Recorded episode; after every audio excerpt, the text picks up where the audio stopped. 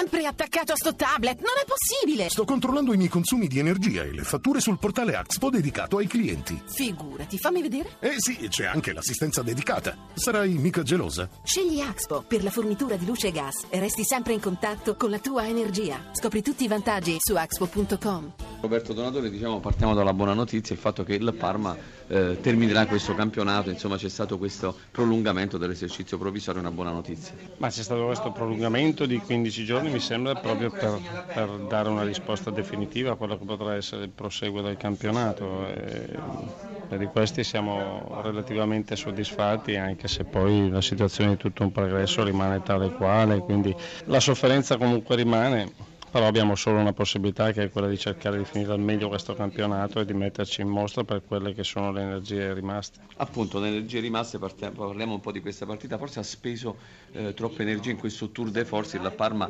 non è entrato con, lo, con, la grinta giusta, quella che aveva caratterizzato le, eh, le precedenti prestazioni. Sì, non siamo stati così determinati come nelle precedenti gare, questo ha fatto indubbiamente la grande differenza, anche se poi nel secondo tempo un po' perché è calato anche il Genoa che aveva speso molto, un po' perché noi ci abbiamo creduto di più, gli abbiamo creato qualche difficoltà, però mm, bisogna essere bravi a farlo dall'inizio, essere tutti compatti, essere tutti eh, eh, uniti nel cercare di fare le cose che magari abitualmente ti riescono e che magari in una giornata come quella di oggi vengono meno, quindi bisogna attingere ad altre qualità. Appunto è mancata quella, eh, quella determinazione, quella precisione, perché poi nel secondo tempo, dopo aver regalato un po' il eh, primo tempo alla Genoa, il Parma era in partita, ha avuto delle occasioni e non le ha sfruttate. Sì, a dimostrazione che quando l'interruttore non è su on e, ma è a metà strada poi diventa difficile durante la gara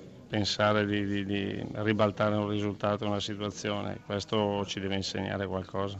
Che campionato sarà ora quello del Parma? Ma come quello che è stato fino ad oggi, di spirito di sacrificio, di volontà nel voler continuare e finire al meglio la stagione. Tullio Gritti, è venuto lei, il secondo allenatore della Genova, forse perché Giampiero Gasperini aveva esaurito tutta la, la voce, ha gridato per tutta la partita a dimostrazione dell'importanza di questa gara.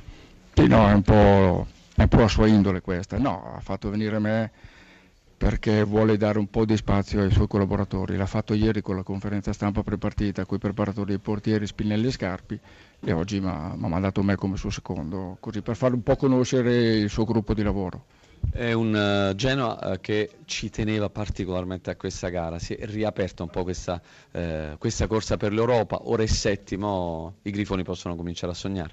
Ma io credo che ci si teneva moltissimo perché abbiamo visto che c'era questa possibilità di ritornare al settimo posto da soli, che è un posto strepitoso. Merito poi anche di un gioco eh, di un certo livello, lasciatemelo dire, perché il Genova gioca a calcio, veramente vuole sempre fare la partita, non la subisce, poi si può anche perdere, non è che si vinca sempre, però era una partita molto importante perché contro un Parma che arrivava da dei risultati importantissimi dove era una squadra che stava facendo molto bene, quindi è stato un merito ancora di più per questo Genoa che non gli ha permesso di fare quasi niente. Soprattutto esemplare il primo tempo e poi da lodare Perotti.